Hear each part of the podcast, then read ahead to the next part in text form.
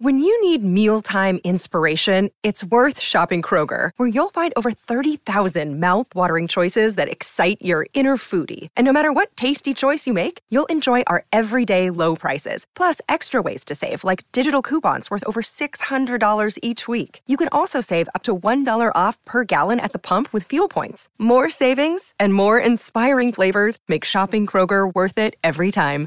Kroger, fresh for everyone. Fuel restrictions apply.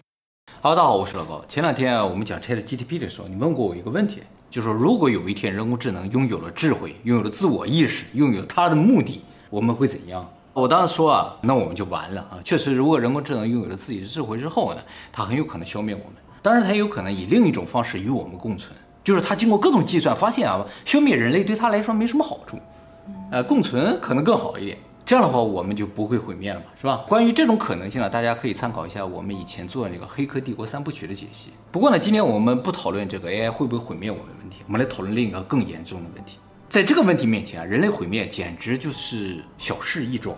因为如果有一天人工智能真的拥有了自我意识，那么几乎百分之百可以确认，我们现在这个世界是虚拟。其实关于这个世界是不是虚拟的问题，我们以前影片提到过很多次，而且现在有很多名人都开始相信这个世界是虚拟的。啊，最有名的就是伊隆马斯克了。他在二零一六年做了一个采访节目当中说，他说我们这个世界啊，不是虚拟的可能性低于十亿分之一。伊隆马斯克是怎么得到这个结论呢？就是他说，你看我们现在这个游戏做的啊，随着科技的进步，越来越接近现实，总有一天我们会分不清哪个是游戏，哪个是现实。而且到那个时候，像这样就是无法分清是现实还是游戏的游戏，会多达十亿个，就无数多个，想有多少有多少。如果那一天一定会到来的话，那反推我们现在呢，就有可能是十一个游戏中的一个，而我们这个世界是现实的可能性呢，就低于十亿分之一了。那平行宇宙也就是另一款游戏，对，哎，你这个理解是非常正确的，就是有多少个平行宇宙，有多少款差不多的游戏，现实只有一个，现实还是有的，肯定是有的，嗯，因为这所有的模拟游戏都是依照现实来做出来的，现实一定有一个，但是剩下九亿九千九百九十九万九千九百九十九个。都是虚拟，哎，是这样一种感觉啊。其实早在两千三百多年前啊，就有人已经开始怀疑这个世界是虚拟的了。谁呀？就是著名的古希腊哲学家柏拉图。柏拉图曾经在公元前三百九十年的时候写了一本书，叫《理想国》。他在这个书里边有一个著名的思想实验，叫做洞穴囚犯预言。他说，假设有一群囚犯，就是没有见过外面世界的囚犯啊，把他们送进一个洞穴之中，然后呢，捆住他们的手脚，让他们无法动弹，也无法转身。只能面对洞内的墙壁，然后在他们身后呢竖起一道墙，在墙的后面点起一堆篝火，然后有一些人啊拿着各种各样形状的东西呢站在墙后，把这些东西的影子就打到这个洞壁之上啊。如果这些囚犯生来就一直看着这些图像长大的话，他们会认为这个世界就是这个样子，就是全是一些黑影组成。那么，如果有一天一个囚犯从这个洞穴里逃了出去，看到了真实的世界，发现和他从小看到这个世界不一样，他会受到很大的震撼吗？然后他再回到洞里，告诉剩下的囚犯说，外面的世界其实是这样的。你觉得那些囚犯会怎么想？他说，剩下的囚犯都会认为他疯了，因为他们坚信这个世界就是由影子组成的，不会有其他的东西。柏拉图想用这个思想实验证明一个事情，就说，其实我们对现在世界上所有东西的认知啊，有可能都是影子。是真实世界的物体在我们这个世界的一个投影，而投影啊，永远要比真实世界那个东西缺少细节，而且暗淡，因为它是影子嘛。所以，我们这个世界如果是一个虚拟世界，是一个投影的话，那么真实的世界将会充满细节，充满颜色，更加丰富多彩。可是我们无法发现自己生活在投影世界中。哎，没错，就是你得有机会到真实世界去看一次，你才知道真实世界什么样。如果没有去看，别人告诉你，你也不会相信的。那么除了柏拉图之外啊，中国有位思想家也曾经觉得这个世界是虚幻。这个人呢就是庄子。庄子有一个非常著名的哲学观点啊，叫做庄周梦蝶。这个观点呢，其实来自他一个真实的经历啊。他有一天睡着了，梦见自己变成了一只蝴蝶，非常真实的梦，就是他简直不再相信自己是人了，就觉得自己是一只蝴蝶在那飞。后来他醒过来，他发现啊啊，我是个人。这个时候呢，他就陷入了一个思考。他说：“哎。”我究竟是梦见自己变成蝴蝶的庄子呢，还是梦见自己变成了庄子的蝴蝶呢？就是说他突然不知道自己是人还是蝴蝶，也不知道自己现在所处这个环境是梦境还是现实。借此呢，他提出一个观点啊，就是人其实是无法分清梦境和现实。哎，这个就叫庄周梦蝶。我想大家可能也有过类似的经验，就是突然有一天遇到了一个非常不可思议的事情，让你觉得，哎，我这是不是在做梦？因为在梦境里啊，人是不知道自己在梦境里的，所以这个现实啊也有可能是梦境。而现在呢，最早有人非常理论性的去讨论这个问题呢，是瑞典哲学家尼可波斯特罗姆。他在二零零三年的时候提出了一个著名的模拟假说。他说，一切现实，包括宇宙、地球、人类啊，就是我们能感知的一切，其实都有可能是被模拟出来的。也就是说，我们有可能是生活在一个超级电脑当中的，而我们并不知道真相。他是怎么用理论去证明这个事情？他是这么说的啊，他说用排除法就可以证明这个世界是虚拟的。怎么排除呢？他说，如果这个世界不是虚拟的，就是是现实的啊，那就只有三种可能导致它是现实，不是虚拟的。第一种可能呢，就是人类对于创造虚拟现实没有兴趣。嗯，有兴趣呀、啊，这明显有兴趣嘛，让我们正在造呢啊，所以这种可能性被排除了。第二种可能性呢，就是人类的科技能力啊，最终也无法创造虚拟现实，就是无法分清的虚拟现实。嗯，这还没有定论呀。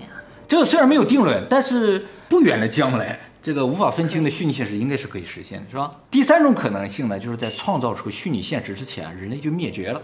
嗯，这个就不好说了，这个就不好说了啊。如果这三种可能都没有可能的话，那么这个世界不是虚拟的可能性就没有了。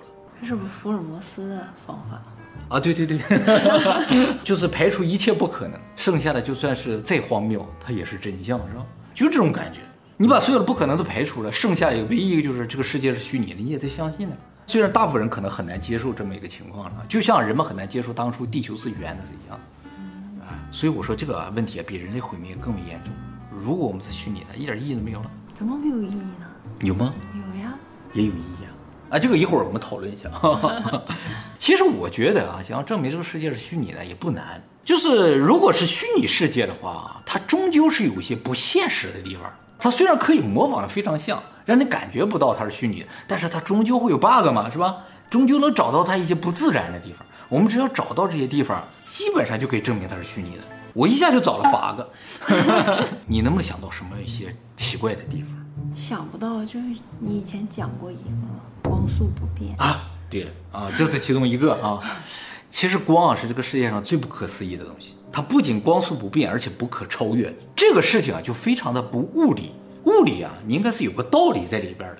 光速不变，它就没有道理。由于它没有道理，所以爱因斯坦把它作为他理论的根据基础了。说这个事儿我就不证明了，我所有理论都建立在它上面。后来也确实测量了嘛，光速就是不变的。但是说到底，它就是不自然的。所以我们现在的物理法则是基于一个不符合物理法则的东西的。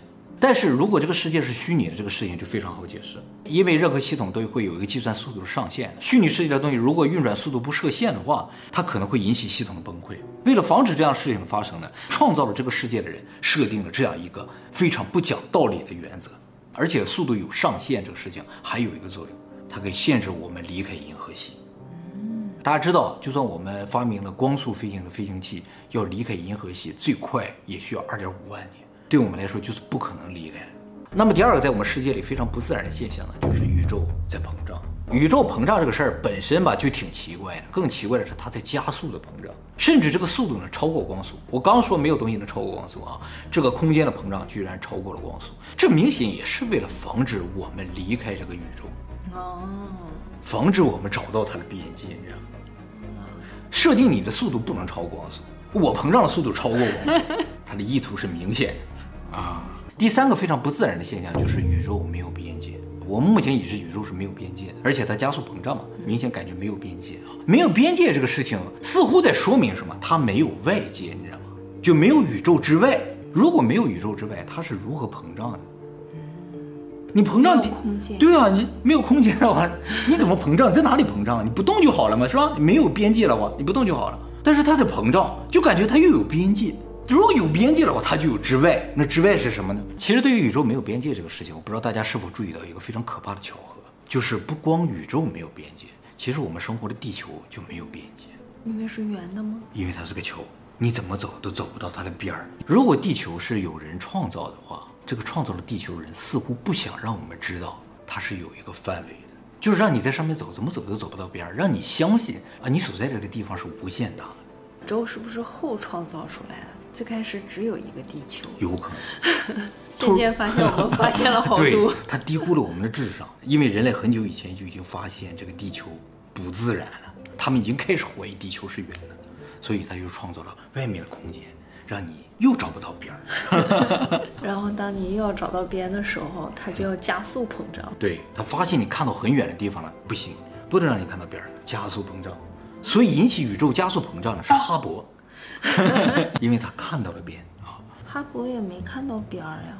他没看到边儿，但他看到了宇宙膨胀嘛，就他一看的时候就已经开始加速了。所以大家把我刚才说的这三个事件联合在一起啊，宇宙加速膨胀超过光速，我们的移动速度呢就不能超过光速，宇宙没有边界。这三个事情结合在一起，我想大家应该不难看出有什么东西想要阻碍我们对宇宙的认知，有可能是宇宙本身，它就不想让我们知道它是什么。所以每当我们的认知不断的扩张的时候，它也在不断的扩张，哎，加速扩张。那他这么做有什么目的吗？我有一个比较悲观的想法，就是宇宙其实是用来封闭我们的，它是一个结界，用来阻止我们逃离的这么一个装置。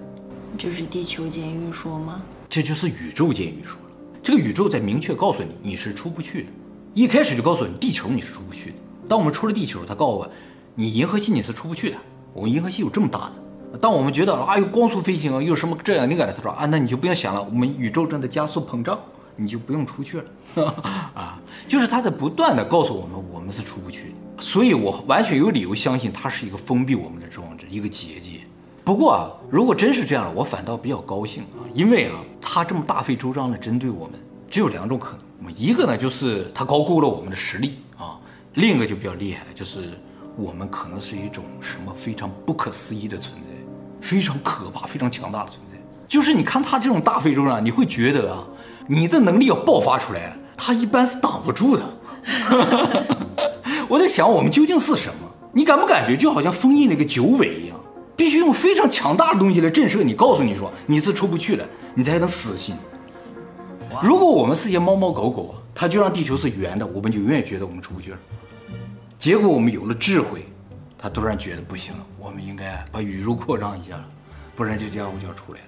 我们可能是某种非常厉害的、非常不能算是可怕吧、非常强大的生物。一旦被我们知道了宇宙是什么，它可能就封不住我们了。是不是我们这十几亿人里面有一个人特别的厉害？也有可能，但是如果是这样的话，他就把这个人干掉就完了。他不知道呀，他不知道是谁。嗯，就有这么一个基因。嗯。不可能都弄。他为了对付这个人，都把宇宙扩张了，只是为了封印那一个人，不要往自己脸上贴金。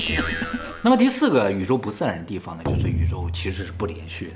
其实不光宇宙不连续，我们每个人都是不连续的。我们呢是由原子组成的，原子就是一个点一个点一个点，所以实质上我们是由一个点一个点一个点组成的。而这个点啊，大部分地方也都是空的，所以我们按理来说看上去应该是半透明的。那为什么看上去不是半透明啊？是因为原子太小了，它这个密度太高了，而我们的眼睛的分辨率没有那么高，所以看不出来。当眼睛分辨率达到那个程度的话，其实能看到是一个原子一个原子一个原子组成的。所以我们即使看上去是连续的，实质上我们也是断断续续的。当然，不光我们人是这种断片化的啊，宇宙万物都是由原子组成的，所以事实上整个宇宙都是断片化的。这种断片化就特别符合计算机系统的特征。计算机系统模拟出来的世界根本上就是零一零一这些数字组成的啊，都是一个一个一个一个数字组成的。而我们这个世界呢，也是一个一个一个一个东西组成的，结构是一样的。所以很有可能我们这个宇宙也是这样一点一点的模拟出来的。那么回到另一个问题，如果我们人体都是由原子组成的，空气也是由原子这些东西组成的，为什么会有这种边界呢？就是我们的皮肉为什么没有和空气融合在一起呢？是不是皮肉没有飞到空气里，空气也没有融到我们身体里呢？是因为啊，我们虽然是由原子组成，但是呢，原子组成的东西是分子，空气分子和人肉体这个分子它就不一样了。当原子变成分子的时候，它就有了物质属性、化学属性，这个属性就决定了空气和肉是不溶的。水和墨水它就是溶的，水和油它就是不溶的，这是由分子的属性决定的。那么分子所具备的这种化学啊、物理属性是什么东西？其实就是信息。宇宙根本上是由两种东西组成的，一个是原子，一个就是信息。这些信息决定这些原子走在一起就是胳膊，这些信息决定这些原子走在一起就是头。这些信息决定了这些原子放在一起就是空气，它就是不一样的。所以有两个东西组成的，不能光有原子，光有原子大家都一样。那我们能把信息和物质分离开吗？其实有方法，目前猜测的方法是这样的，就是把这个东西啊放到黑洞里。当一个东西进入黑洞之后，由于它强大的引力啊，就把这个东西拉成原子，拉成碎片了。它的信息呢，哪里去了？信息是不会消失的啊！这个宇宙里所有的信息都不会消失，这也是摩菲定律存在的原因。大家可能听说过一个非常有意思的定律啊，就是说只要坏事有可能发生，那它就一定会发生。我觉得可能很多人不理解它什么意思啊，他并不是说只要坏事有可能发生，这个事情就一定会往坏的方向发展，不是这个意思。他想说，如果一个事情有两个结果，比如说好的结果呢，有百分之九十八的可能性发生，坏的结果有百分之二的可能性发生。那么最终呢，好的结果发生了，这很正常。但问题是，那坏的结果哪去了？那百分之二哪去了？按照目前我们对物理世界的观测啊，信息是不会消失的，所以那百分之二的坏的结果也一定发生了，也一起发生了，只是在这个世界没有发生，在另一个世界平行宇宙里发生。这也就是为什么现在物理学家相信平行宇宙存在的原因，因为那百分之二不可能消失。那你就说我在这个世界过得挺好，另一个世界的我就会好惨。对，就是那百分之二，嗯嗯，因为那百分之二不会消失，它也一定发生。就在好事发生的同时，它也一定发生。没有消失哪里去了呢？那只有可能在平行宇宙，这就是墨菲定律。所以说，只要有可能发生，它就一定会发生，只是不在这个世界。那么进入黑洞的物体呢？物质和信息分离开了，物质呢被保留在黑洞内部了，它出不来了嘛？信息哪去了呢？目前认为信息就停留在了时间境界之上。就是当一个物体进入黑洞的时候，先经过时间境界嘛，进去了之后它就再也出不来了。在经过时间境界的时候，就是黑洞最表面一层黑色的看不到的一层光圈啊。经过那个地方的时候，它的信息就被扒下来了，粘在这个时间境界上。但是这个信息并不知道它自己被扒下来。也就是说，一个人如果进入黑洞的话，他的意识会粘在时间境界上，而肉体进入黑洞里面，意识也是一种信息嘛。所以这个人的意识有可能继续活在这个时间境界上，那他就没有办法穿越宇宙啊，从这个宇宙到另一个平行世界里。不能啊，这就是为什么说虫洞啊，就是说从一个宇宙到另一个宇宙的时候，你的记忆不会被带走。那个外星人不说了吗？你在这个宇宙的记忆不会带到另一个宇宙，因为在时间境界上被扒掉了。哦，那他再回来的时候还会再穿上吗？对啊，就穿上了呀。那我不会在那个宇宙的记忆就被扒掉了，在这边就穿上了。那万一穿上了别人的记忆怎么办？哎，对，也有可能穿上别人的记忆，那就过了你另一生了，你懂吗？反正是一个肉体嘛，都是一个肉体，究竟穿上谁都无所谓嘛。但是目前认为从黑洞里是出不来的，所以没有穿上的机会。不过罗斯威尔事件那个外星人访谈录，那个外星人说有机会通过虫洞的时候先扒再穿，在那边再扒再穿。所以有些学者认为我们有可能现在正生活在一个黑洞的时间境界之上。哦，都已经在时间境界上了。对啊，我们的意识就活在这个地方，我们自己不知道，我们以为我们自己有肉体，其实没有。嗯、有吗？没有，我们只能活在时间境界之上。这个是一个储存信息的地方。这样来看的话，整个世界境界呢就是一个虚拟世界。那么第五个不自然的地方呢，就是宇宙大爆炸。如果宇宙大爆炸真的存在，那爆炸之前是什么呢？就是还没有启动系统的时候。哎，没错。没有点开机的时候。没错，就是这种感觉。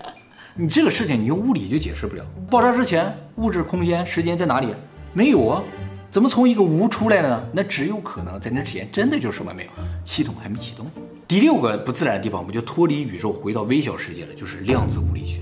哦，哎，这个我们也讲过很多次了啊，就是在微观世界啊，一切事情呢都是不确定的。当我们观察它的时候，它就确定了。这就特别符合虚拟世界的这种特点。虚拟世界为了减少整个系统的负担，它就不能够把所有的地方都渲染完。你看哪，你意识到哪，它就渲染哪就可以了。你不看就不渲染，是吧？这是最好的一个方法了啊！而且这样做也完全不会有违和感。那么第七个不自然的现象就是，其实我们无法确认物理世界的存在。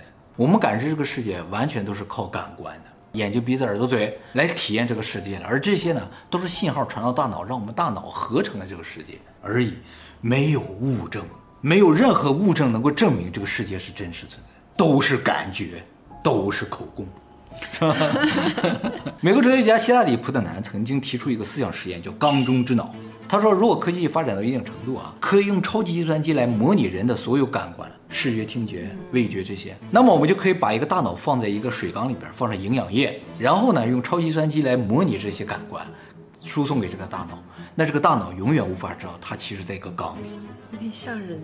是，这个思想实验其实就想说明，我们人类是无法知道这个世界是否是真实，而我们能够知道的就是我们的意识确实是存在的，就是物理世界我们不知道，但是我们这个主观世界我们知道。所以在我们的认知当中，这个世界只有信息是没有物质的，只有信息的世界那就是虚拟世界啊。所以从感官上，这个世界也应该是虚拟的，没有物证嘛。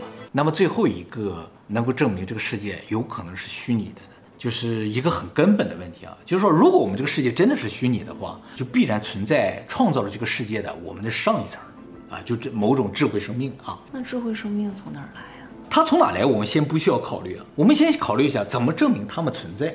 只要能证明它们存在，那我们这个世界就是虚拟的，对不对？嗯。其实有一个事情可以证明它们的存在，就是宗教的存在。人类自诞生以来就有宗教，而宗教根本上就是对上一层的信仰。宗教里提到神也好，提到造物主，根本上他们就是上一层。你不觉得很奇怪吗？如果我们人类啊不是被别人创造的，我们会想啊有个创造我们的东西，会去这样去思考这个问题吗？而人类自诞生以来就在想，一定有创造我们的东西，他就是我们的造物主，他就是我们的神，说明我们这个世界被创造的时候就已经灌输了这个思想。不需要别人告诉我，当然有可能那就是事实，就是古人有见过上一层的人，所以他们告诉后人说我们其实是被上一层创造的，而我们没见过而已。你可能会觉得，由于我们太弱了，才会去想啊有什么东西创造了我们。其实不是，人类之所以会觉得有什么东西创造了我们，是因为我们压根就不知道自己是怎么来的。有宗教的存在，就间接的证明其实是有上一层存在的。如果真的有上一层，我们就大概率是生活在虚拟世界。不过啊，其实就算这个世界是虚拟的，大家也不必紧张，因为虚拟世界啊也是按照现实世界来制造的。你曾经问过我说，高等宇宙文明他们都在干什么？其实啊，从我们这个世界你就能看到他们在干什么。虚拟世界都是参照现实世界创造的，所以我们在这世界干什么，他们就在干什么。差不多，应该是差不多的。目的是什么呀？都一样。我觉得就两种可能，一种呢比较乐观的，就是这真的是一个游戏。大家打游戏啊，都知道自己在打游戏，对吧？我们并不知道自己在打游戏，为什么？为了增强游戏体验，就是让你有代入感嘛。我们现在打那个游戏，不管你戴耳机啊，还是戴什么，都是为了增加这种沉浸感嘛。而我们这个游戏完全沉浸，连你以前的记忆都给你删了，让你能够彻底的体验这个游戏。一种比较悲观的猜测，就像我一开始说的，这个宇宙明显是不想让我们出去的，创造这个世界就是为了囚禁我们，永远囚禁我们。就因为它无法摧毁我们吧？对，就是我们这个精神意识，它无法摧毁，只能让我们在这里边不不停的轮回，然后消除我们的记忆。对，彻底封印我们的能力。所以啊，我们绝对是什么不得了的存在。啊，就是地球上住着一帮杀不死的人。何止杀不死的，都需要通过宇宙扩张才能封住我们呢。你想我们能力有多强？我们如果想起自己是谁呀？一下就冲出宇宙了，故意是这样，谁也挡不住。我突然觉得自己很厉害。